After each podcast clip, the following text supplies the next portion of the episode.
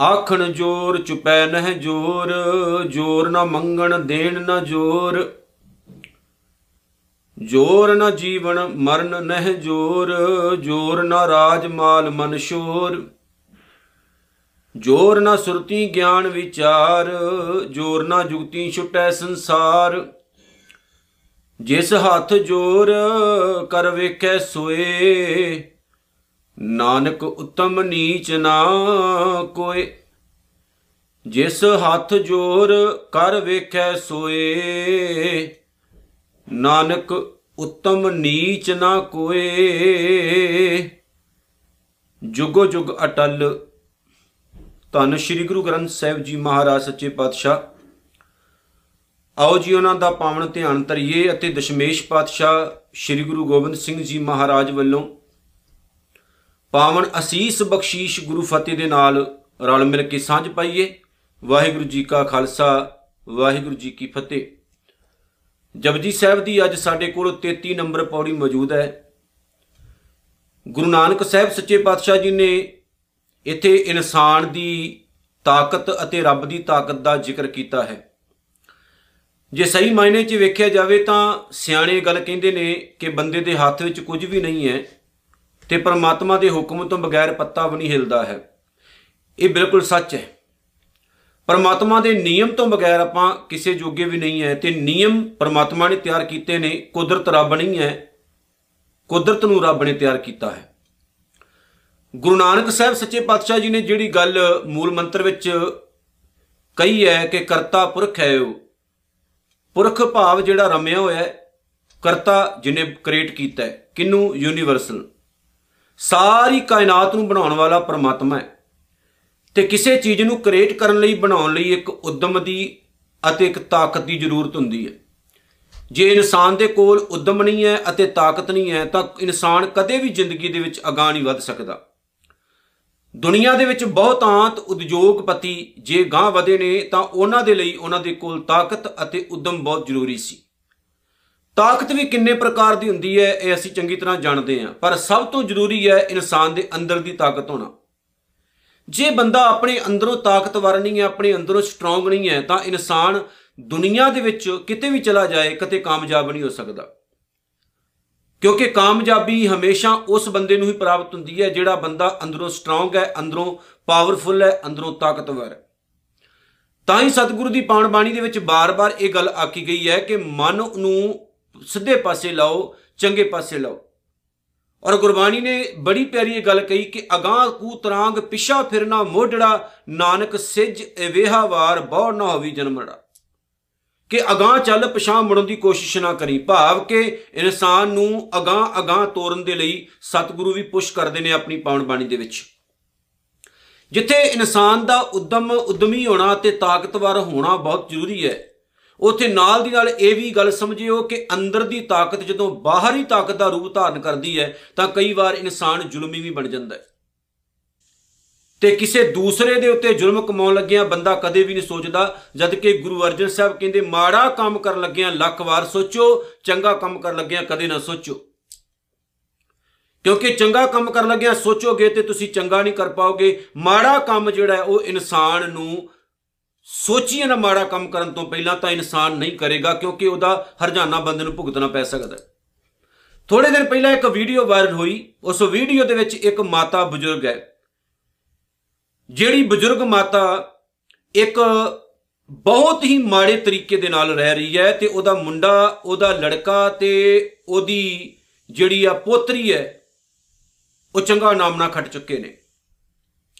ਜਿਸ ਟਾਈਮ ਮੈਂ ਉਹ ਵੀਡੀਓ ਦੇਖੀ, ਮੈਂ ਹੈਰਾਨ ਹੋ ਗਿਆ ਕਿ ਉਸ ਬਜ਼ੁਰਗ ਮਾਤਾ ਦਾ ਪਰਿਵਾਰ ਚੰਗਾ ਭਲਾ ਹੈ, ਲੇਕਿਨ ਉਹਦੇ ਸਿਰ ਦੇ ਵਿੱਚ ਕੀੜੇ ਪਏ ਹੋਏ ਨੇ ਤੇ ਉਹਦੇ ਤੋਂ ਬਾਅਦ ਜਿਸ ਤਰੀਕੇ ਨਾਲ ਉਹ ਰਹਿ ਰਹੀ ਸੀ ਕਿ ਬੰਦਾ ਉਹਦੀ ਰੂਹ ਕੰਬ ਜਾਂਦੀ ਹੈ, ਇਨਸਾਨ ਦੀ। ਉਸ ਬਜ਼ੁਰਗ ਮਾਤਾ ਦੀ ਬਾਅਦ ਵਿੱਚ ਮੌਤ ਹੋ ਜਾਂਦੀ ਹੈ ਰੋਲ ਰੋਲ ਕੇ ਉਹਨੂੰ ਉਹਦੇ ਪਰਿਵਾਰ ਨੇ ਮਾਰਿਆ। ਇੰਨੀ ਤਾਕਤ ਹੋਣ ਦੇ ਬਾਵਜੂਦ ਕਿ ਆਪਣਾ ਹੀ ਪੁੱਤਰ ਚੰਗੀ ਵਧੀਆ ਪਾਰਟੀ ਦੇ ਵਿੱਚ ਹੈ, ਚੰਗਾ ਨਾਮਣਾ ਕਟਿਆ ਹੈ, ਚੰਗਾ ਇੱਜ਼ਤਦਾਰ ਮੰਨਿਆ ਜਾਂਦਾ ਹੈ। ਪੈਸਾ ਵੀ ਧਨ, ਦੌਲਤ ਬਹੁਤ ਹੈ ਤਾਕਤ ਹੈ, ਪਰ ਉਸ ਤਾਕਤ ਨੇ ਉਸ ਨੂੰ ਅੰਨਿਆ ਕਰ ਦਿੱਤਾ, ਜਿਸ ਵਜ੍ਹਾ ਕਰਕੇ ਉਹਦੀ ਮਾਂ ਹੀ ਜਿਹੜੀ ਹੈ, ਉਹ ਰੁਲਦੀ ਫਿਰਦੀ ਰਹੀ। ਤਾਕਤ। ਜੇ ਤਾਕਤ ਨੂੰ ਚੰਗੇ ਪਾਸੇ ਲਾਇਆ ਜਾਏ, ਉਹ ਇਨਸਾਨ ਦੇ ਕੋਲੋਂ ਚੰਗਾ ਕੰਮ ਕਰਾਉਂਦੀ ਹੈ, ਮਾੜੇ ਪਾਸੇ ਲਾਇਆ ਜਾਏ ਤੇ ਇਨਸਾਨ ਦਾ ਪੱਠਾ ਵੀ ਬਿਠਾ ਦਿੰਦੀ ਹੈ। ਇੱਕ ਛੋਟਾ ਜਿਹਾ ਬੱਚਾ ਜਦੋਂ ਆਪਣੇ ਪਿਓ ਦੀ ਗੋਦ ਵਿੱਚ ਹੁੰਦਾ ਹੈ ਨਾ, ਤੇ ਆਪਣੇ ਪਿਓ ਦੀ ਦਾੜੀ ਫੜ ਲੈਂਦਾ ਹੈ ਉਹ। ਤਾਂ ਪਿਓ ਨੂੰ ਬੜਾ ਚੰਗਾ ਲੱਗਦਾ ਵੀ ਬੱਚਾ ਜਿਹੜਾ ਮੇਰੇ ਨਾਲ ਲਾਡ ਲਡਾ ਰਿਹਾ ਹੈ। ਉਦੋਂ ਵੀ ਬੱਚੇ ਦੇ ਵਿੱਚ ਤਾਕਤ ਹੁੰਦੀ ਹੈ, ਪਰ ਉਹ ਤਾਕਤ ਜਿਹੜੀ ਹੈ ਮਮਤਾ ਵਾਲੀ ਹੁੰਦੀ ਹੈ, ਲਾਡਾਂ ਵਾਲੀ ਹੁੰਦੀ ਹੈ। ਉਹਦਾ ਗੁੱਸਾ ਨਹੀਂ ਕੀਤਾ ਜਾਂਦਾ। ਪਰ ਜਦੋਂ ਉਹੀ ਪੁੱਤ ਵੱਡਾ ਹੋ ਕੇ ਫੇਰ ਆਪਣੇ ਪਿਤਾ ਦੀ ਦਾੜੀ ਨੂੰ ਹੱਥ ਪਾਏ ਤੇ ਪੱਗ ਨੂੰ ਹੱਥ ਪਾਏ, ਇਹਦਾ ਮਤਲਬ ਹੁੰਦਾ ਹੈ, ਪੁੱਤ ਕਹਿ ਰਿਹਾ ਹੁੰਦਾ ਹੈ, ਪਿਤਾ ਜੀ, ਤੁਸੀਂ ਹੁਣ ਕਮਜ਼ੋਰ ਹੋ ਗਏ ਹੋ ਤੇ ਮੈਂ ਤੁਹਾ ਤੁਹਾਡੀ ਬੇਇੱਜ਼ਤੀ ਕਰ ਸਕਦਾ, ਮੈਂ ਤਾਕਤਵਰ ਹੋ ਗਿਆ। ਪਰ ਉਹ ਤਾਕਤ ਇਨਸਾਨ ਨੂੰ ਲੈ ਬੈਂਦੀ ਹੈ, ਕੁੱਲਾ ਨਾਸ਼ ਕਰ ਦਿੰਦੀ ਹੈ। ਔਰੰਗਜ਼ੇਬ ਵਰਗਾ ਬੰਦਾ ਵੀ ਸੰਸਾਰ ਵਿੱਚ ਆਉਂਦਾ ਹੈ ਤੇ ਕਲਗੀਧਰ ਸੱਚੇ ਪਾਤਸ਼ਾਹ ਜ਼ਫਰਨਾਮੇ ਵਿੱਚ ਉਹਨੂੰ ਕਹਿੰਦੇ ਨੇ ਕਿ ਕੀ ਹੋਇਆ, ਤੂੰ ਮੇਰੇ ਚਾਰ ਫਰਜ਼ੰਦ ਖਤਮ ਕਰ ਦਿੱਤੇ, ਮੇਰਾ ਅਜੇ ਕੁੰਡਲੀਆ ਖਾਲਸਾ ਬਾਕੀ ਹੈ। ਭਾਵ ਤੇਰੀ ਤਾਕਤ ਰੱਬ ਦੀ ਤਾਕਤ ਦੇ ਸਾਹਮਣੇ ਕੁਝ ਵੀ ਨਹੀਂ ਹੈ। ਤੇ ਉੱਥੇ ਸਤਿਗੁਰੂ ਜੀ ਇਹ ਸ਼ਬਦ ਬੜਾ ਪਿਆਰਾ ਵਰਤਦੇ ਨੇ ਇੱਕ ਜਗ੍ਹਾ ਜਦੋਂ ਖਾਲਸੇ ਦੀ ਗੱਲ ਕਰਦੇ ਨੇ ਕਿ ਪ੍ਰਗਟਿਓ ਖਾਲਸਾ ਪ੍ਰਮਾਤਮ ਕੀ ਮੌਜ। ਕਿ ਖਾਲਸਾ ਕੇਵਲ ਪ੍ਰਮਾਤਮਾ ਵਾਹਿਗੁਰੂ ਅਕਾਲ ਪੁਰਖ ਦੀ ਮੌਜ ਵਿੱਚੋਂ ਪੈਦਾ ਹੋਇਆ ਹੈ ਤੇ ਇਹਨੂੰ ਕੋਈ ਵੀ ਦੁਨੀਆ ਦੀ ਤਾਕਤ ਖਤਮ ਨਹੀਂ ਕਰ ਸਕਦੀ। ਭਲਾ ਕਿਉਂ? ਕਿਉਂਕਿ ਖਾਲਸਾ ਜਿਹੜਾ ਹੈ, ਉਹ ਮੇਰੋ ਰੂਪ ਹੈ ਖਾਸ। ਖਾਲਸੇ ਮੈਂ ਹਾਂ ਕਰੂੰ ਨਿਵਾਸ, ਕਿਉਂਕਿ ਮੇਰੀ ਤਾਕਤ ਖਾਲਸੇ ਵਿੱਚ ਹੈ। ਜਦੋਂ ਮਾੜੀ ਤਾਕਤ ਹੋ ਜਾਏ, ਦੇਖੋ ਅੰਦਰ ਦੀ ਤਾਕਤ ਤੋਂ ਬਗੈਰ ਅਸੀਂ ਬਾਹਰਲੀ ਤਾਕਤ ਨੂੰ ਪੈਦਾ ਨਹੀਂ ਕਰ ਸਕਦੇ। ਅੰਦਰ ਤਾਕਤਵਰ ਹੋਣਾ ਜ਼ਰੂਰੀ ਹੈ। ਤੇ ਜੇ ਤੁਸੀਂ ਅੰਦਰੋਂ ਤਾਕਤਵਰ ਹੋ, ਭਾਈ ਕੰਬਲੀਆ ਵਰਗਾ ਜੀਵਨ ਹੋਏਗਾ।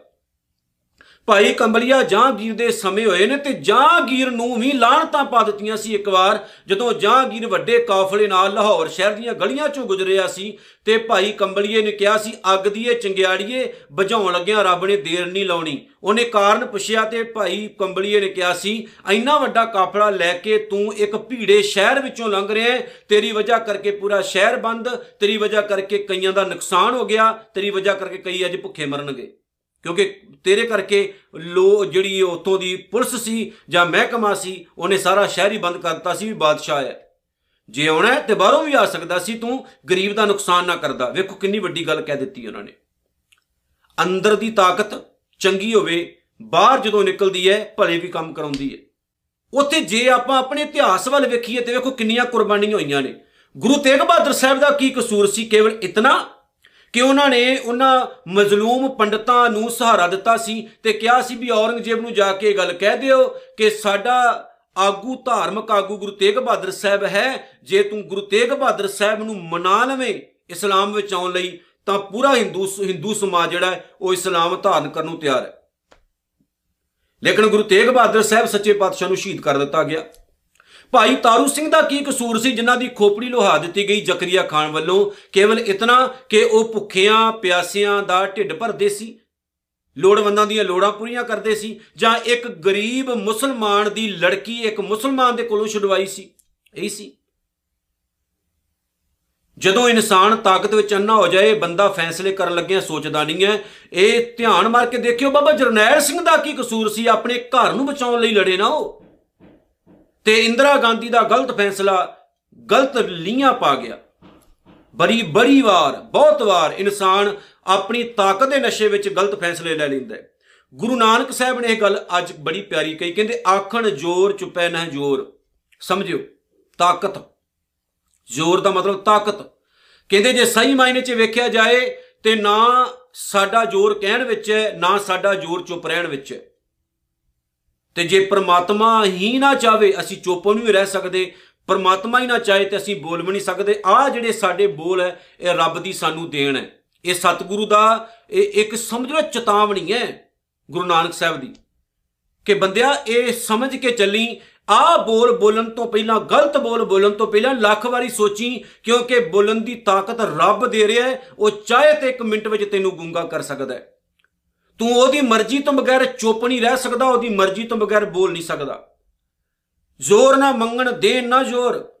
ਨਾ ਤੂੰ ਮੰਗਣ ਵਿੱਚ ਤਾਕਤ ਰੱਖਦਾ ਹੈ, ਨਾ ਤੂੰ ਦੇਣ ਵਿੱਚ ਤਾਕਤ ਰੱਖਦਾ ਹੈ। ਤੇ ਜੇ ਰੱਬ ਚਾਹੇ ਨਾ, ਤੇ ਤੂੰ ਮੰਗ ਵੀ ਨਹੀਂ ਸਕਦਾ, ਰੱਬ ਚਾਹੇ ਨਾ ਤਾਂ ਤੂੰ ਕਿਸੇ ਨੂੰ ਦੇ ਵੀ ਨਹੀਂ ਸਕਦਾ।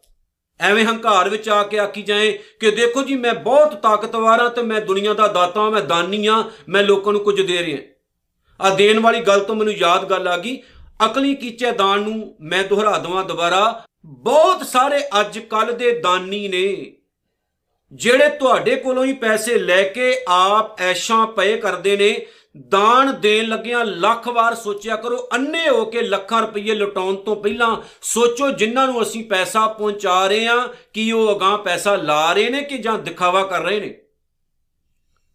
ਇਹ ਵੀ ਨਾਲ ਸੋਚ ਲਿਓ। ਤੇ ਗੁਰੂ ਨਾਨਕ ਸਾਹਿਬ ਜੀ ਕਹਿੰਦੇ ਨੇ, ਬੰਦਿਆ ਤੇਰੇ ਵਿੱਚ ਤਾਕਤ ਨਹੀਂ ਹੈ, ਇਹ ਰੱਬ ਦੀ ਦਿੱਤੀ ਹੋਈ ਤਾਕਤ ਹੈ, ਉਹਦੀ ਤਾਕਤ ਤੋਂ ਬਗੈਰ ਨਾ ਤੂੰ ਮੰਗ ਸਕਦਾ ਹੈ, ਨਾ ਤੂੰ ਦੇ ਸਕਦਾ ਹੈ।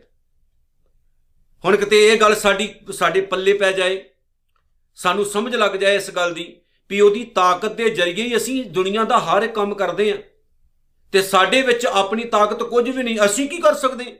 ਹੁਣ ਮੈਨੂੰ ਇੱਕ ਗੱਲ ਯਾਦ ਆ ਗਈ ਹੈ ਬੜੀ ਪਿਆਰੀ ਬਾਬਾ ਫਰੀਦ ਸਾਹਿਬ ਦੀ। ਉਹਨਾਂ ਨੇ ਕਿਹਾ, ਕਹਿੰਦੇ, ਇੰਨੀ ਨਿੱਕੀ ਜੰਗੀ ਹੈ ਭਾਵ ਕਿ ਇੰਨਾ ਛੋਟੀਆਂ ਛੋਟੀਆਂ ਲੱਤਾਂ ਦੀ ਗੱਲ ਕਰਦੇ ਨੇ ਉਹ। ਇੰਨੀ ਨਿੱਕੀ ਜੰਗੀ ਹੈ, ਥਲ, ਡੂੰਗਰ, ਭਵੇ ਓਮ, ਧਰਤੀ ਅਤੇ ਪਹਾੜ। ਇੰਨੀ ਨਿੱਕੀ ਜੰਗੀ ਹੈ, ਥਲ, ਡੂੰਗਰ, ਭਵੇ ਓਮ, ਅੱਜ ਫਰੀਦਾ, ਕੂਜੜਾ, ਸੈ, ਕੋਹਾਂ ਥੀ ਓਮ। ਕਹਿੰਦੇ, ਜਦੋਂ ਮੇਰੇ 'ਚ ਤਾਕਤ ਸੀ, ਜਵਾਨੀ ਸੀ ਨਾ, ਗਈ ਜਵਾਨੀ, ਝਲ ਮਸਤਾਨੀ ਲੰਮੀਆਂ ਲਾਂਘਾਂ ਭਰਦੀ। ਕਹਿੰਦੇ ਜਦੋਂ ਮੈਂ ਬੜਾ ਤਾਕਤਵਰ ਸੀ, ਚੰਗਾ ਜਵਾਨ ਸੀ, ਤਾਂ ਇੰਨੀ ਤਾਕਤ ਸੀ ਮੇਰੇ ਵਿੱਚ ਕਿ ਮੈਂ ਪਰਬਤਾਂ ਪਹਾੜਾਂ ਨੂੰ ਸਮਝਦਾ ਹੀ ਕੱਖ ਨਹੀਂ ਸੀ। ਐ ਦੌੜ ਦੌੜ ਕੇ ਜਾਣਾ। ਪਰ ਕਹਿੰਦੇ ਅੱਜ ਜਦੋਂ ਮੈਂ ਬੁੱਢਾ ਹੋ ਗਿਆ ਨਾ, ਫਰੀਦਾ ਕੂਜੜਾ ਭਾਵ ਕਿ ਮੇਰੇ ਕੋਲ ਪਾਣੀ ਵਾਲਾ ਇੱਕ ਗਲਾਸ ਭਾਵ ਇੱਕ ਕੂਜੜਾ ਪਿਆ, ਇੱਕ ਭਾਂਡਾ ਪਿਆ ਉਹ ਨੇੜੇ ਹੈ। ਲੇਕਿਨ ਮੈਨੂੰ ਇਦਾਂ ਲੱਗਦਾ ਜਿਵੇਂ 100 ਕੋਹਾਂ ਦੂਰ ਪਿਆ ਹੋਵੇ, ਉਹਨੂੰ ਫੜਨ ਲਈ ਵੀ ਮੇਰੇ ਕੋਲ ਤਾਕਤ ਨਹੀਂ। ਜਵਾਨੀ ਨੇੜੇ ਲੈ ਆਉਂਦੀ ਹਰ ਚੀਜ਼ ਨੂੰ ਬੁਢੇਪਾ ਦੂਰ ਲੈ ਜਾਂਦਾ ਤਾਂ ਹੀ ਤਾਂ ਬੁਢੇਪੇ ਵਿੱਚ ਆਪਣੇ ਵੀ ਦੂਰ ਹੋ ਜਾਂਦੇ ਨੇ, ਬੱਚੇ ਵੀ ਦੂਰ ਹੋ ਜਾਂਦੇ ਨੇ ਤੇ ਕਹਿ ਦਿੰਦੇ ਨੇ ਵੀ ਸਾਨੂੰ ਜ਼ਰੂਰਤ ਨਹੀਂ ਇਹਨਾਂ ਦੀ, ਤਾਂ ਇੰਨਾ ਹੰਕਾਰ ਆ ਜਾਂਦਾ ਪਰ ਜਦੋਂ ਤਾਕਤ ਹੈ, ਫਿਰ ਬੰਦਾ ਸੋਚਦਾ ਹੀ ਕੱਖ ਨਹੀਂ ਤੇ ਜਦੋਂ ਤਾਕਤ ਗਈ ਤੇ ਸਮਝ ਲਓ ਸਭ ਕੁਝ ਗਿਆ। ਇਸ ਲਈ ਯਾਦ ਰੱਖਿਓ, ਜੇ ਤੁਹਾਡੇ ਕੋਲ ਅੱਜ ਕੁਰਸੀ ਹੈ, ਇੱਕ ਤਾਕਤ ਹੈ, ਉਹਦਾ ਗਲਤ ਇਸਤੇਮਾਲ ਨਾ ਕਰਿਓ, ਚੰਗਾ ਇਸਤੇਮਾਲ ਕਰਿਓ ਤੇ ਕਿਉਂਕਿ ਕੱਲ ਨੂੰ ਉਹ ਨਹੀਂ ਰਹਿਣੀ। ਜੇ ਅੱਜ ਤੁਸੀਂ ਕਿਸੇ ਗੁਰੂ ਘਰ ਦੇ ਪ੍ਰੈਜ਼ੀਡੈਂਟ ਹੋ, ਪ੍ਰਧਾਨ ਹੋ, ਅੱਜ ਤੋਂ ਤੁਸੀਂ ਸੇਵਾਦਾਰ ਬਣਿਓ ਕਿਸੇ ਗੁਰੂ ਘਰ ਦੇ, ਤਾਂ ਉਹਦਾ ਚੰਗਾ ਫਾਇਦਾ ਲਿਓ। ਸਹੀ ਕੰਮ ਕਰਿਓ ਉਹਦੇ ਥਰੂ, ਤਾਂ ਕਿ ਜਦੋਂ ਤੁਸੀਂ ਆਪਣੀ ਸੇਵਾ ਤੋਂ ਮੁਕਤ ਹੋ ਕੇ ਜਾਓ, ਤਾਂ ਲੋਕ ਅੱਖਾਂ 'ਚ ਹੰਝੂ ਲੈ ਕੇ ਤੁਹਾਨੂੰ ਵਿਦਾਇਗੀ ਦੇਣ ਵੀ ਕੋਈ ਚੰਗਾ ਕੰਮ ਕੀਤਾ ਸੀ, ਕਦੇ ਜ਼ੁਲਮ ਨਾ ਕਰਿਓ। ਜੇ ਅੱਜ ਤੁਹਾਨੂੰ ਕੋਈ ਰਤਬਾ ਮਿਲਿਆ ਨਾ ਤੇ ਚੰਗੇ ਕੰਮ ਕਰਕੇ ਜਾਇਓ, ਭਾਵੇਂ ਉਹ ਕਿਸੇ ਵੀ ਮਹਿਕਮੇ ਵਿੱਚ ਕਿਉਂ ਨਾ ਆਵੇ।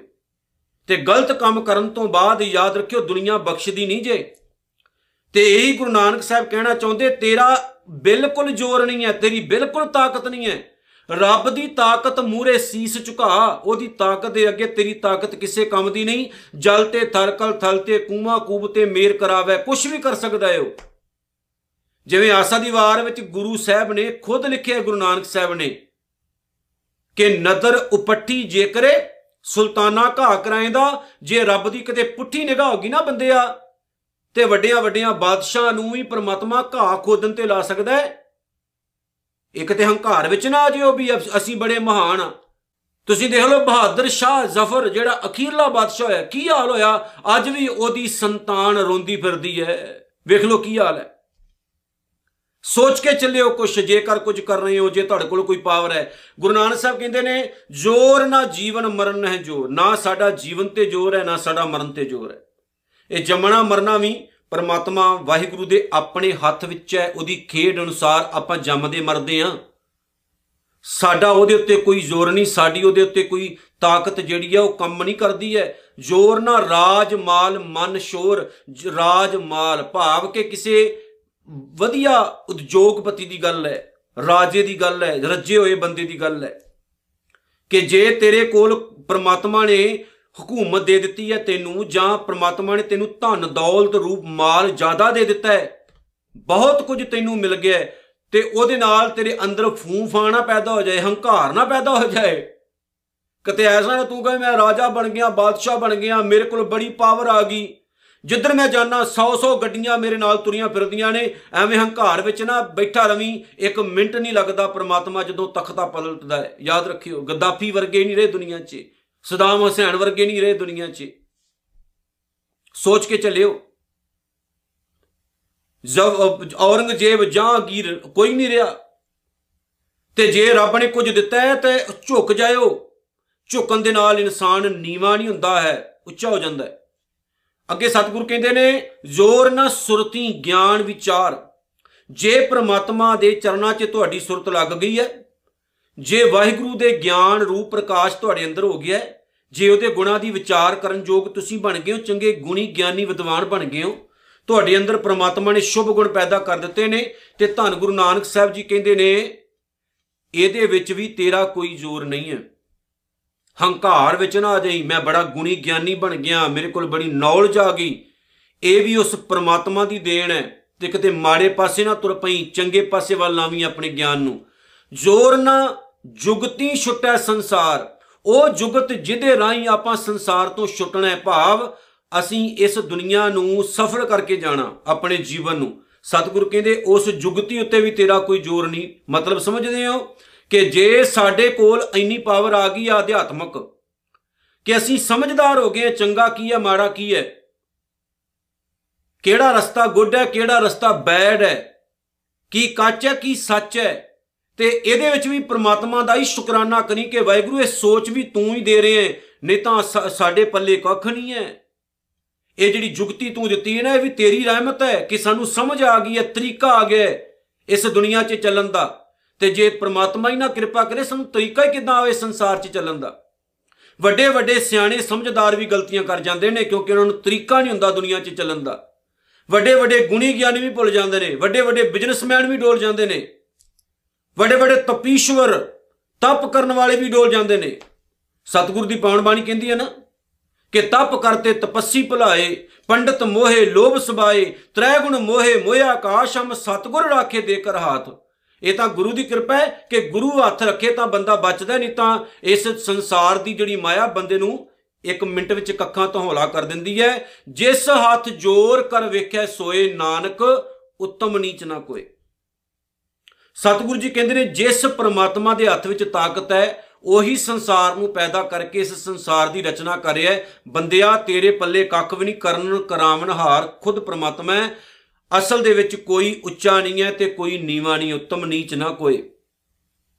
ਇਹ ਤਾਂ ਇਹ ਕੇਵਲ ਅਕਾਲ ਪੁਰਖ ਵਾਹਿਗੁਰੂ ਜਾਣਦਾ ਹੈ ਕਿ ਕਿਹੜਾ ਮਾੜਾ ਹੈ ਤੇ ਕਿਹੜਾ ਚੰਗਾ ਹੈ। ਦੁਬਾਰਾ ਫਿਰ ਪੜ੍ਹੀਏ, ਆਖਣ ਜੋਰ ਚ ਪੈਣ ਹੈ ਜੋਰ ਜੋਰ ਨਾ ਮੰਗਣ ਦੇ ਨਾ ਜੋਰ ਜੋਰ ਨਾ ਜੀਵਨ ਮਰਨ ਹੈ ਜੋਰ ਜੋਰ ਨਾ ਰਾਜਮਾਲ ਮਨ ਸ਼ੋਰ, ਜੋਰ ਨਾ ਸੁਰਤੀ ਗਿਆਨ ਵਿਚਾਰ, ਜੋਰ ਨਾ ਜੁਗਤੀ ਛੁਟੈ ਸੰਸਾਰ, ਜਿਸ ਹੱਥ ਜੋਰ ਕਰ ਵੇਖੈ ਸੋਏ, ਨਾਨਕ ਉੱਤਮ ਨੀਚ ਨਾ ਕੋਏ ਭਲਿਓ ਆਓ ਉਸ ਪਰਮਾਤਮਾ ਦੇ ਪਾਵਨ ਚਰਨਾਂ 'ਚ ਹੱਥ ਜੋੜ ਕੇ ਆਖੀਏ ਕਿ ਮਾਲਕਾ ਤੇਰੇ ਤੋਂ ਬਗੈਰ ਅਸੀਂ ਕਿਸੇ ਜੋਗੇ ਵੀ ਨਹੀਂ ਜੇ ਤੂੰ ਹੀ ਕਿਰਪਾ ਕਰੇ ਤੇ ਸੱਚ ਦੀ ਸਮਝ ਆਉਂਦੀ ਹੈ ਤੇਰੀ ਤਾਕਤ ਤੋਂ ਬਗੈਰ ਸਾਡੀ ਤਾਕਤ ਕਿਸੇ ਜੋਗੀ ਨਹੀਂ ਕਿਰਪਾ ਕਰੀ ਕਿ ਅਸੀਂ ਤੇਰੇ ਪਾਵਨ ਚਰਨਾਂ ਦੇ ਵਿੱਚ ਸਮਾਈ ਕਰ ਸਕੀਏ ਤੇ ਆਪਣੇ ਜੀਵਨ ਨੂੰ ਸਫਲ ਬਣਾ ਸਕੀਏ ਜੀ ਇਤਨੀਆਂ ਬੇਨਤੀਆਂ ਸਵਾਰ ਕਰਿਓ ਭੁੱਲ ਚੁੱਕ ਦੀ ਖਿਮਾ ਵਾਹਿਗੁਰੂ ਜੀ ਕਾ ਖਾਲਸਾ ਵਾਹਿਗੁਰੂ ਜੀ ਕੀ ਫਤਿਹ